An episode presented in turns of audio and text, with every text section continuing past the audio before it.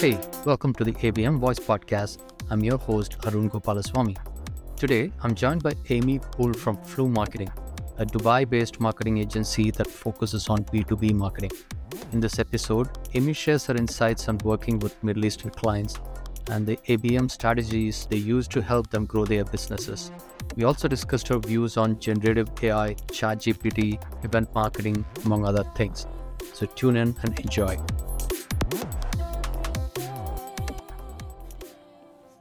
Good morning, Amy. Welcome to the ABM Voice Podcast. Super thrilled to talking to you today to understand your B2B journey, your experience in the Middle East, and helping clients and executing their B2B as well as ABM programs, right? So let's just get started with an intro from yourself.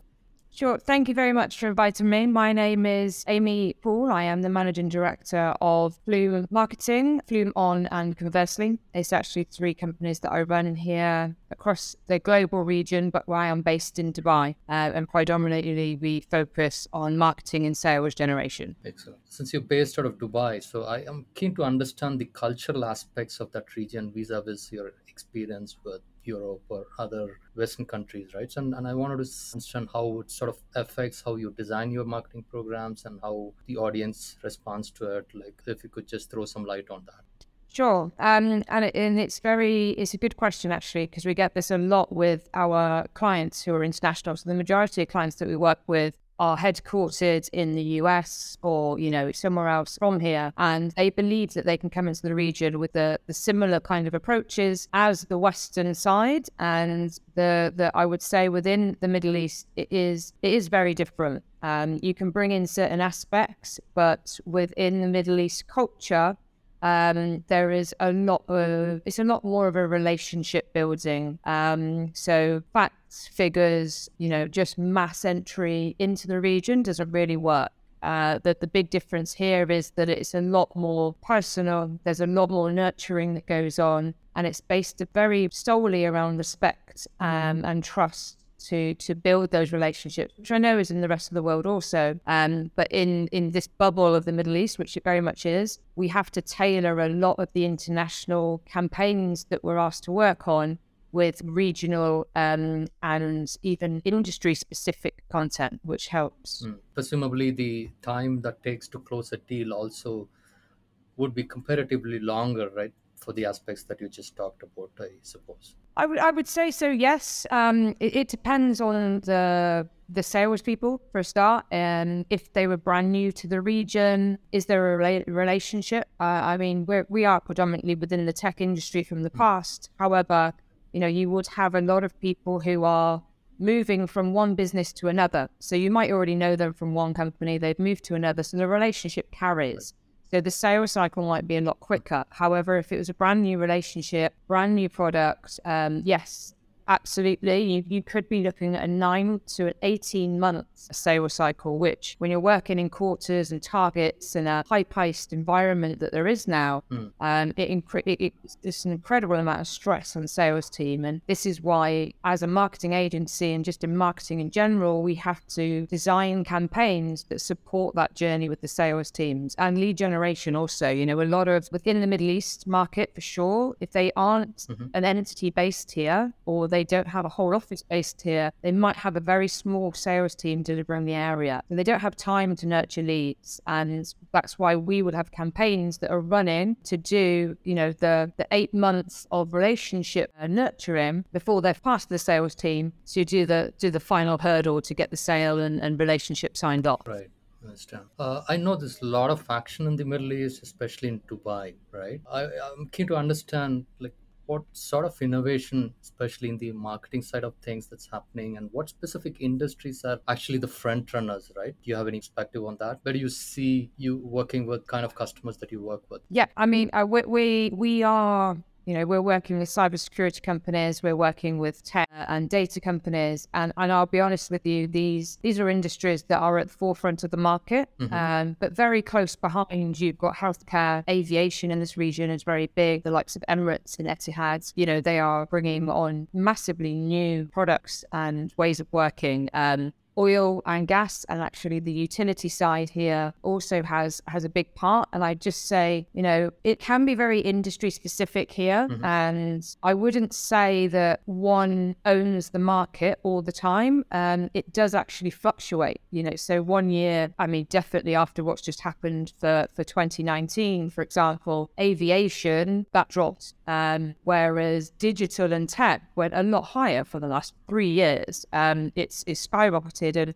the the conversion and how quick we've had to adapt our technologies mm-hmm. uh, within businesses and all the industries and as a whole um, is is very very invested in here. I mean, Saudi Arabia are investing billions of dollars to create new infrastructures to draw in different crowds. You know, it's it isn't just about single industries here now. It's going more for the people and how they can retain those people here. Got it. And and specifically the digital product products, right? Are they designed specifically for that region, or is it like it's taken out from, let's say, the Western markets and uh, repurposed? Uh, what's your view on it, right? Is it like a Middle Eastern first kind of products which are emerging a lot? No, I no, uh, not anymore. I think um, I think it used to, but now I, I, you know what's happened in in the world. Even the regions have changed. You know, I'm I'm speaking to salespeople who used to be EMEA, and now EMEA has gone to Meta and AMITA, and and actually everything is global now. Right. You know, because of the technology advances that there's been, mm-hmm. you don't really have any regionally specific things because you can sit and deal with the world from from one location.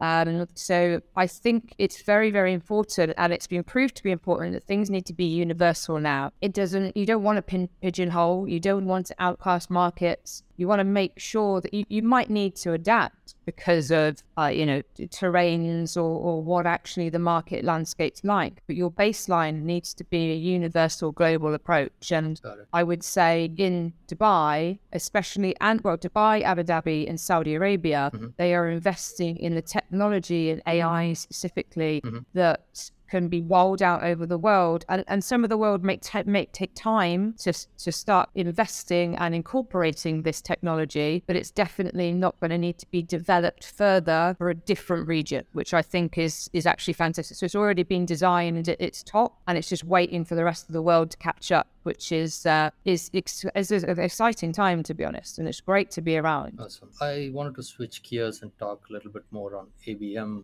This podcast is all about that, right? What's the awareness level of your clients, right, or prospects towards ABM, and then how do you introduce the concept to them? How do you pitch ABM? How do you educate about ABM to your clients? It's it's been an interesting one actually. I, I you know for the last few years, and I'd say four years, ABM has been very much a, a buzzword um, with a few of our clients, uh, or maybe uh, not even just our clients, just generally, we will get many uh, conversations. I need to be doing ABM. Mm-hmm. They, they've no idea really what it is. And actually, what ABM was coined 10, 15 years ago by a particular company, and it's the account based marketing now is a strategy that we've always really used within our clients. So it's not a lack of understanding, it's just a relabel and a, and a rejig of what that is. You know, it's it's target account lists, it's target audience criteria. Either way, it is it is targeting individuals that you want to do business with. So no longer is it just a billboard that you hope one of 5,000 are going to buy when they walk past it. You are tailoring your content, you are tailoring your marketing, and you are tailoring your sa- sales pitches to an account base. But even that now has become a broad umbrella because we'll go down to target based you will go down to industry based, you will go down to persona based, and you'll go down to solution based. So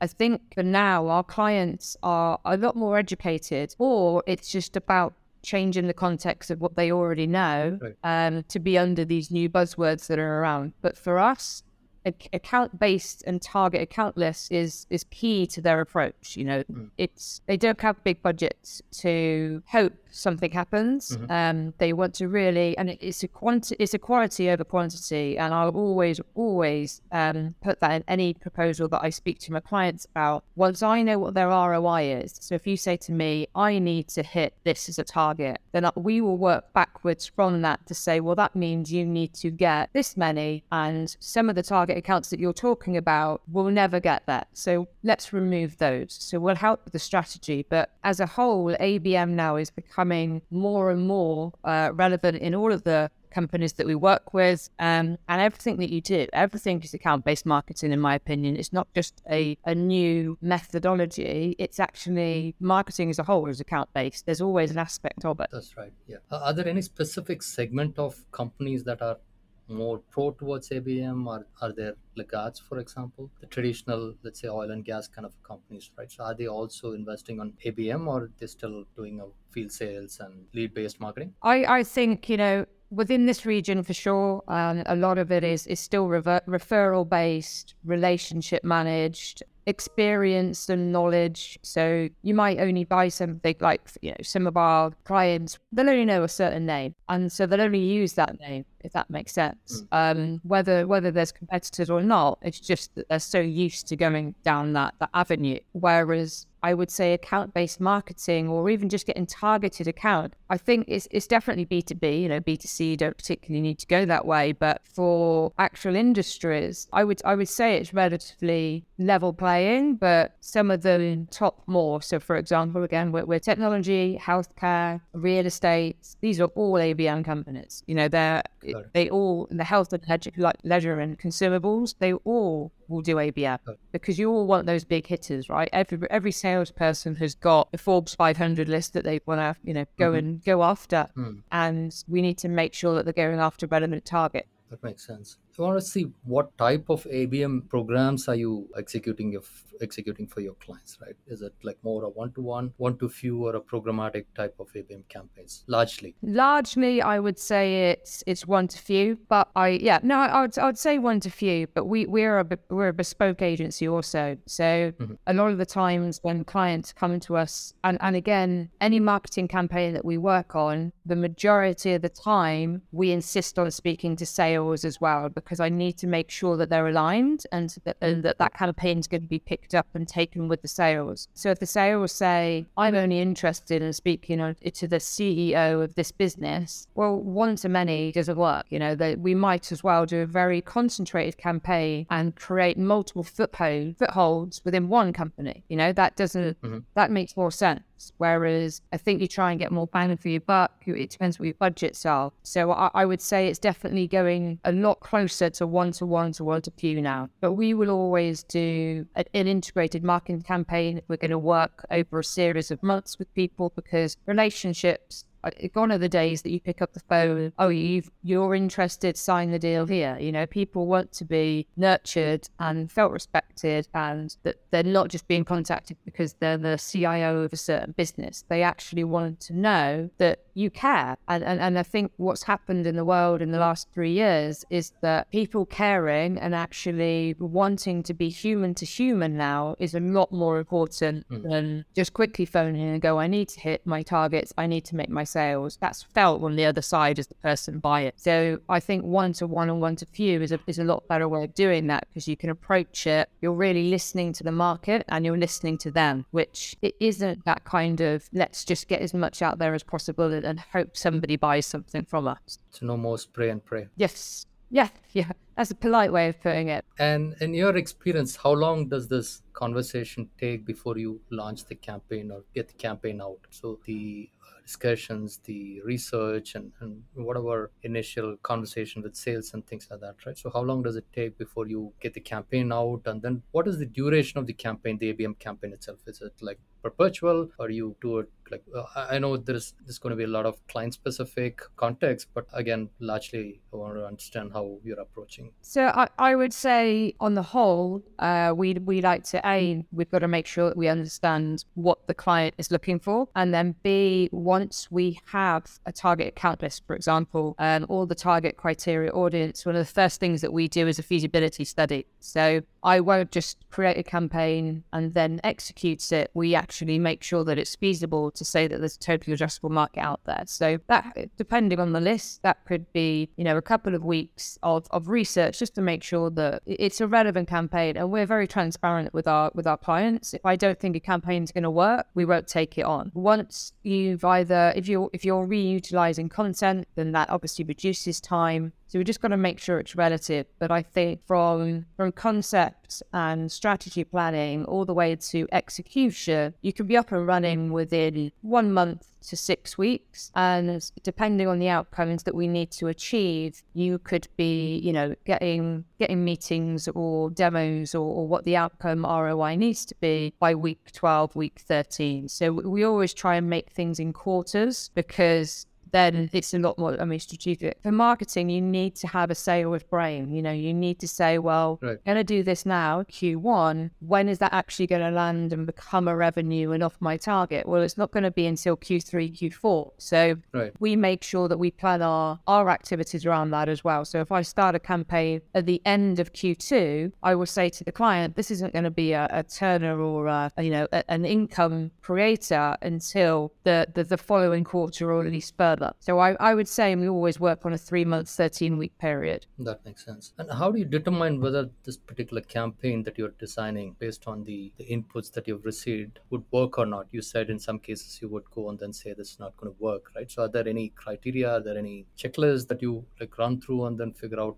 okay, this is something that's practical, workable, not workable? We've got a few ways to be honest with you. I mean, we're, we're very blessed because a um, we've been in this region and islands out of globally for a long time, and we have over 40 clients that we work with and target account lists are not exhaustive you know? The it doesn't matter who you are or what industry you're working for there are a top 100 companies in each region and because when a we're working against over 40 clients so we've already got intel and insight into that community and that's something that we pride ourselves on and we will be able to say instantly we've already got background intel on these businesses. The, the next one would be, mm-hmm. well, what is your concept? A lot of the companies who are not in this region or other regions and they're trying to inf- infiltrate or um, really kind of get in there and start selling, they might be going about it completely the wrong way. For example, we had a client who is US based, does not have a, a team in the Middle East, and they wanted to go into KSA with a cloud based product. Well, automatically, I can advise them that unless they have a data center within the KSA region, that's going to be a very, very tough sell. Mm-hmm. So we helped them to design, which they had some different products that they could sell. Mm-hmm. We actually said, right, start patching it to 2030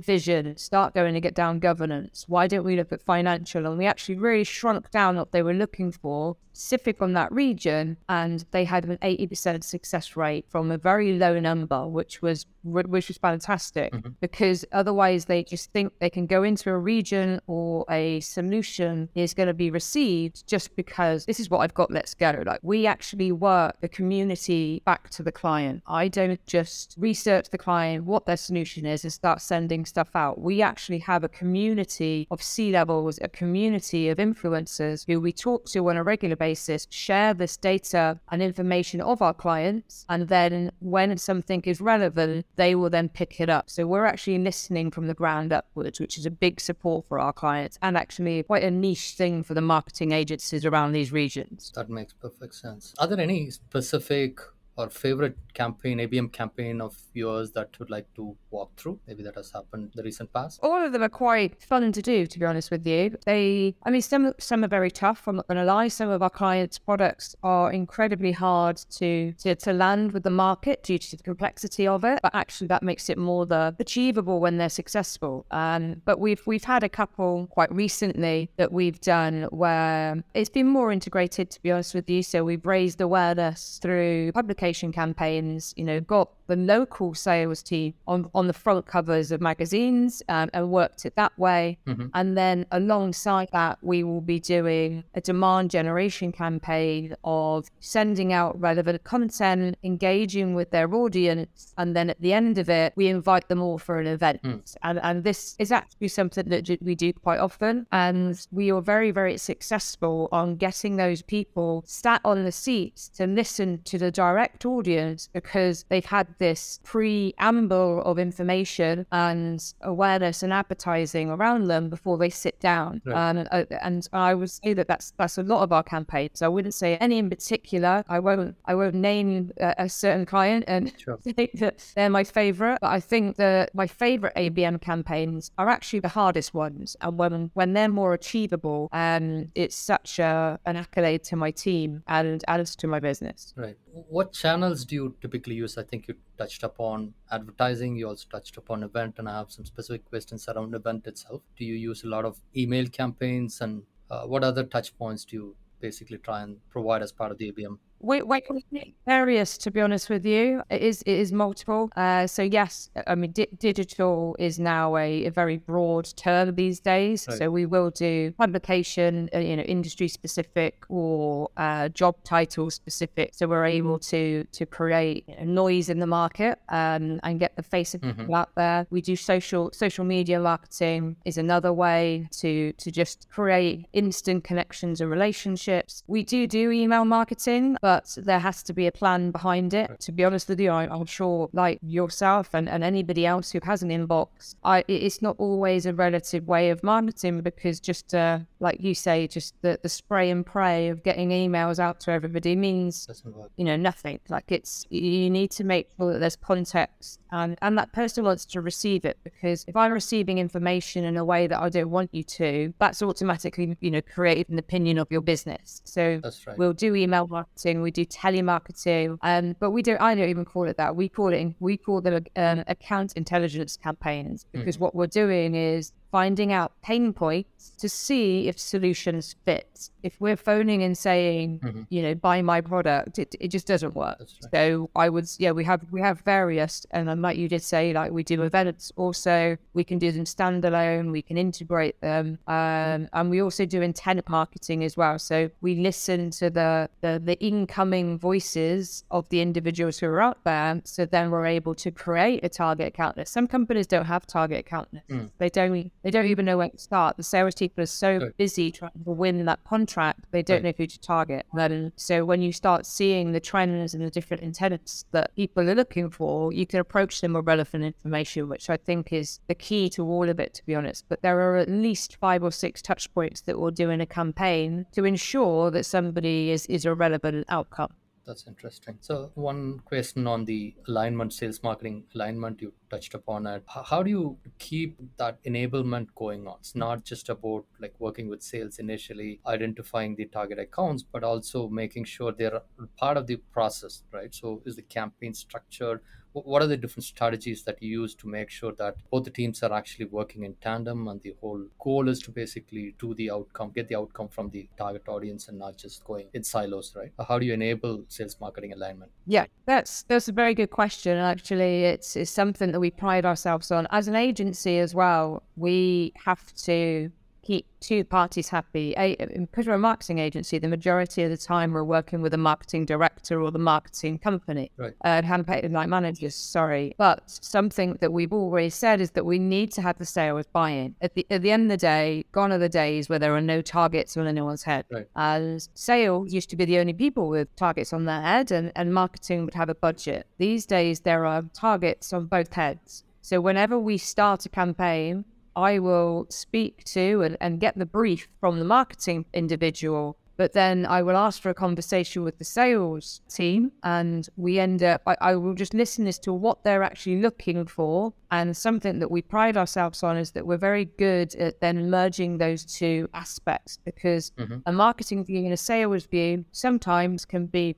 very, very different. And you could end up with two battling, you know, well, I want this, well, I want this. And as an agency in between, we need to make sure we're, we're helping bridge that gap. So we will constantly be asking for feedback from sales, asking for feedback from, from marketing, bringing it in house, and then making sure they're engaging. If sales are not engaged from, from the start of a campaign or they don't have knowledge of what the campaign is, then they are not going to pick up and do anything with the leads that you're creating. Like it is of no, it's it will just be more spam into their inbox theoretically. Like it's right. that's not what I'm looking for. You haven't, and it, and then it goes to the they don't feel heard they don't feel like they're being supported, so then they'll just carry on with their own way. And that's the same way as lead generation. You know, the the audience that you're speaking to will do, will not feel heard if you're not actually listening to what they're asking for you to do. So when you're generating that information and trying to market to them, you need to make sure that you're hearing them. So sales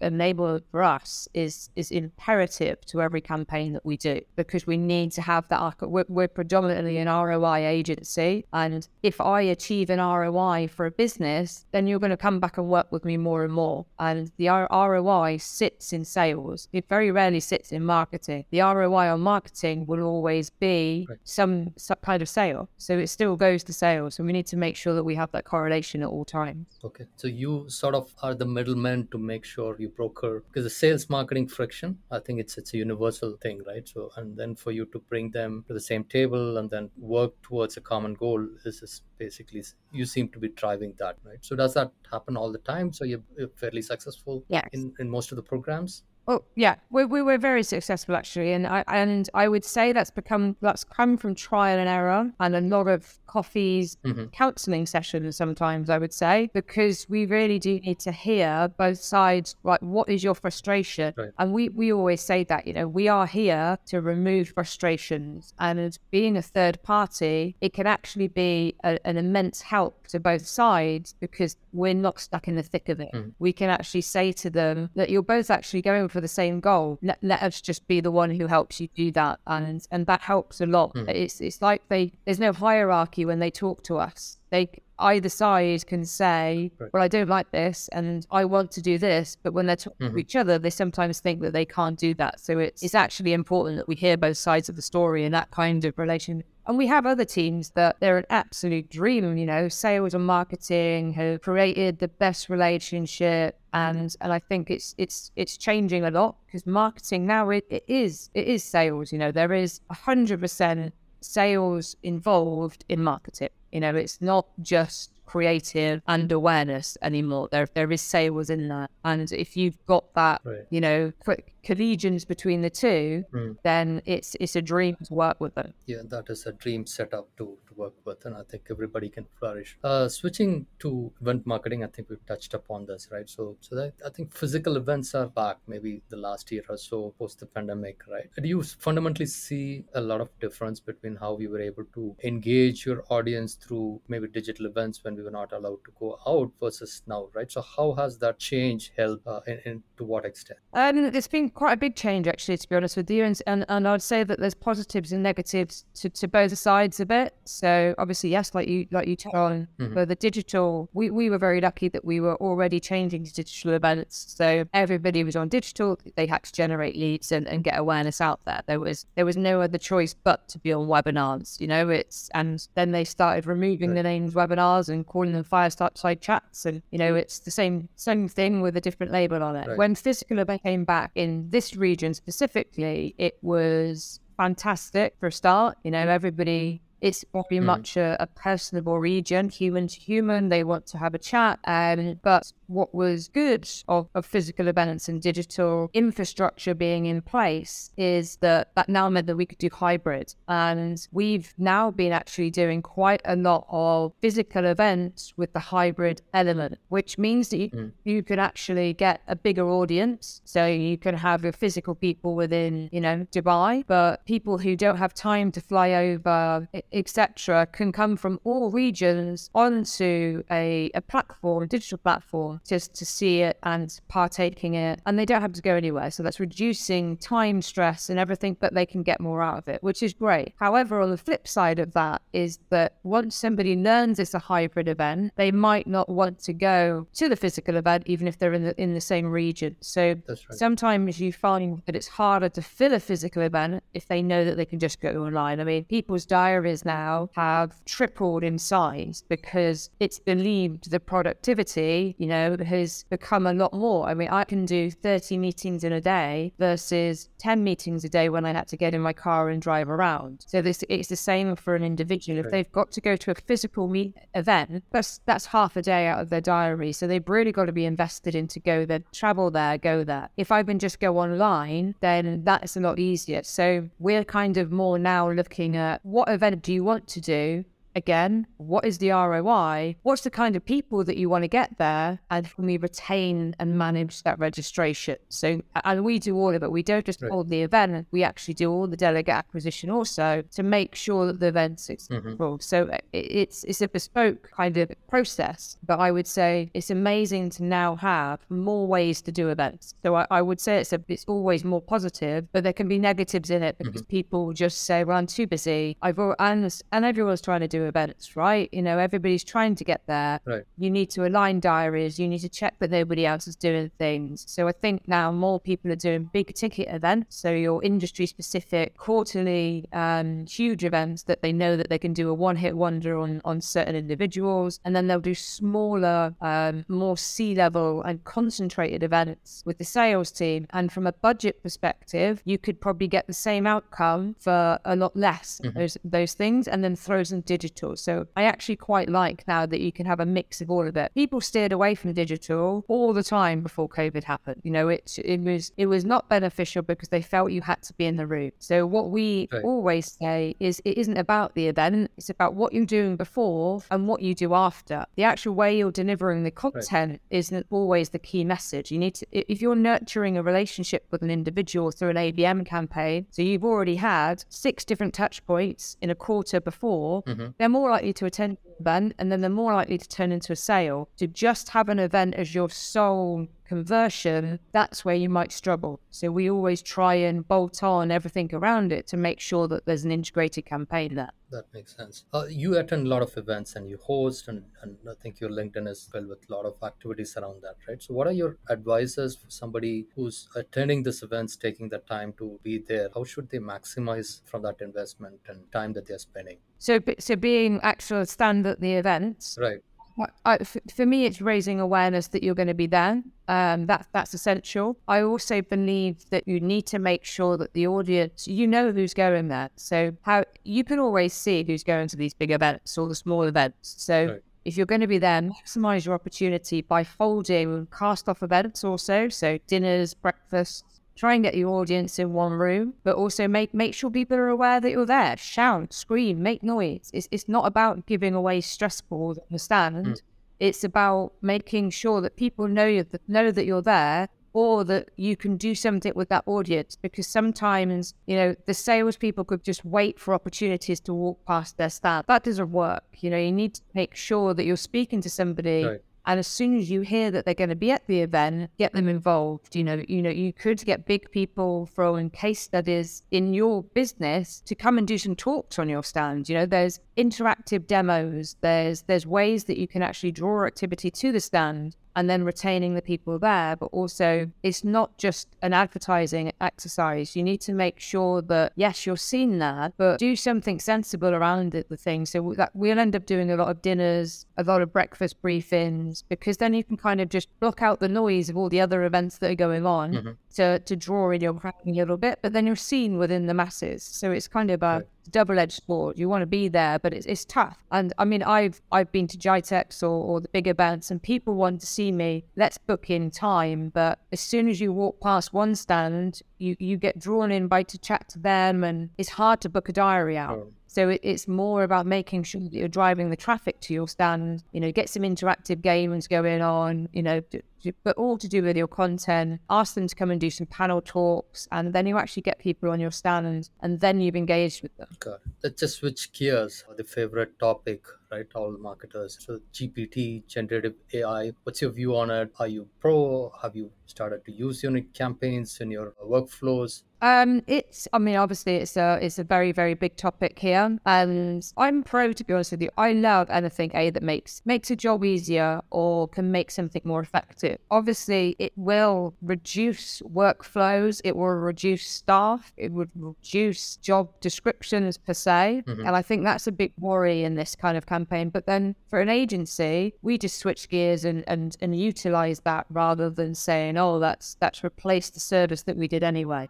Can't believe how far it's come in what we are we on five months. You know, it's mm-hmm. to me just shows the fast paced technology world. And right. I'm of the age where I remember that my computer was the same size as my desk. You know, it's it's and then when you left home, we left work, you left work. Like now it's I, I'm not seeing all the technology that it can help you do it. Right. It can generate so much that it's actually making people more productive with less work. So I, I am I am quite pro. Right. I, I think you always need to have that individual element because what I am concerned about is that somebody will rely so heavily on it. What if there is that glitch, right. you know, and you've put out content that is just garbage? Mm. There needs to be quality control, really, quality assurance, quality control. And I think what could happen right. is that certain generations perhaps could get a bit lazy and use these tools a bit too much. So I think it's all within, mm. you know, as long as you do it in increments or you do it here and there, I'm all for it. But it changes. And, and if you, as a business, adhere to these changes and take them on board, you know, they'll either work for you or they won't. And and me as an agency, we adapt to the times. If you don't adapt to the times these days, you're going to sink. And we're just showing now how quickly those times are changing. And I think it's more exciting. You know, we're actually working on metaverse platforms ourselves. Um, we're working on, you know, partnerships of the VR um, experiences, and, and these mm. are all things that will change marketing, but also sales and aiding. And we're very excited to, to actually be part of that journey rather than, you know, oh no, you know, it's it, it is for the pro. I think some people get a bit too scared of it and I think that's just because of the speed. And it's a bit like anything. It's it's proven. You need to see what happens as it's going along. And if, if issues will arise, I mean, how many updates do we get on iPhones these days because there's a bug or there's an error fix or, you know, they used to be one a year. I get one a month now. Um, and I think that's going to be the same way as chat GPT. Like as, as it, people use it more, they're going to start using, you know, it will change with the times and it will actually think it'll adapt to how we need it to adapt versus to us adapt to what it does. And I think that's the better way of using the AI. AI is never going to tell us what to do, I hope. Um, it is going to learn from our behaviors right. and, and emphasize them more than you know change the change the actual behavior sure so you talked about metaverse what are some specific use cases that you're trying is it more b2b b2c kind of i'm, I'm sure you're running pilots and stuff we are predominantly b2b but what we have is i mean so, so vr vr is the the vehicle that we mm-hmm. use mm-hmm. um, but we have a number of so we actually have a platform that we design bespoke platforms for the clients and then they'll be used at the events or actually you can send them out by a sales name for in headset conversations. Mm-hmm. Um, so we actually do this for, for, for a multitude of things. Sometimes because we sell cybersecurity, there's not particularly a tangible project. So Correct. what they like to do is actually they, they can show virtual tours of a data center because data centers are also locked down. You're not allowed to go to a lot of data centers because of the security risks. Mm. So we've got people walking through, you can go into a data center and see what it is is, so where it all is, and mm-hmm. you can see the thing. You can try it, like the try before you buy. You can get that feel, and also if you want to speak to somebody in a completely different region, we're doing, we're designing that so you'll actually be in reality with that and you're having more of a face-to-face conversation and and, and just with a gimmicky kind of world um on the flip side of that we we we also have some businesses who are going to be able to soon have um, actual fixes that can just be picked up from the metaverse and applied to somebody's network, which is never used hmm. to happen. You used to have to travel with the server, for example, to that location and then do the patch kit. What's going to happen in in a not too distant future is that you would just pick it up from the from the metaverse and then you could apply the security solution to your network. So there's there's lots going on, but for us mainly, we don't. There, there's the gimmicky on the stand. You know, you can go and play the play the games, but what we want it to be is more about learning about how products work um, and being actually immersed into it rather than just the signature on a piece of paper. Very interesting. It's good. I think metrics of what we saw in 90s, I think it's just coming back in small parts, I guess. Right? It's it's it, it is all coming true, isn't it? Yeah, Excellent. So thank you so much for taking time and talking to me. Morning, Amy. Uh, do you have any final thoughts? Uh, how should people reach out to you, your organization, anything that you wanted to share? Please go ahead and then share. Yeah, please do. So thank you very much for your time. Uh, it's it's been a pleasure talking about this, and you know this is a, a topic that I'm very enthused about, and actually it's it's something that runs all of our business. Right. You know, if we didn't have target accounts, then we wouldn't have a business in the first place. I love talking to people and, and chatting through ideas. Hmm. So please reach out to me on, on LinkedIn or directly through our, our website. And I would happily, you know, have a chat with you and, and take things further. And we've got case studies if you want to know what we do. But yeah, it's been great. Thank you very much for having me. Thank you, Amy.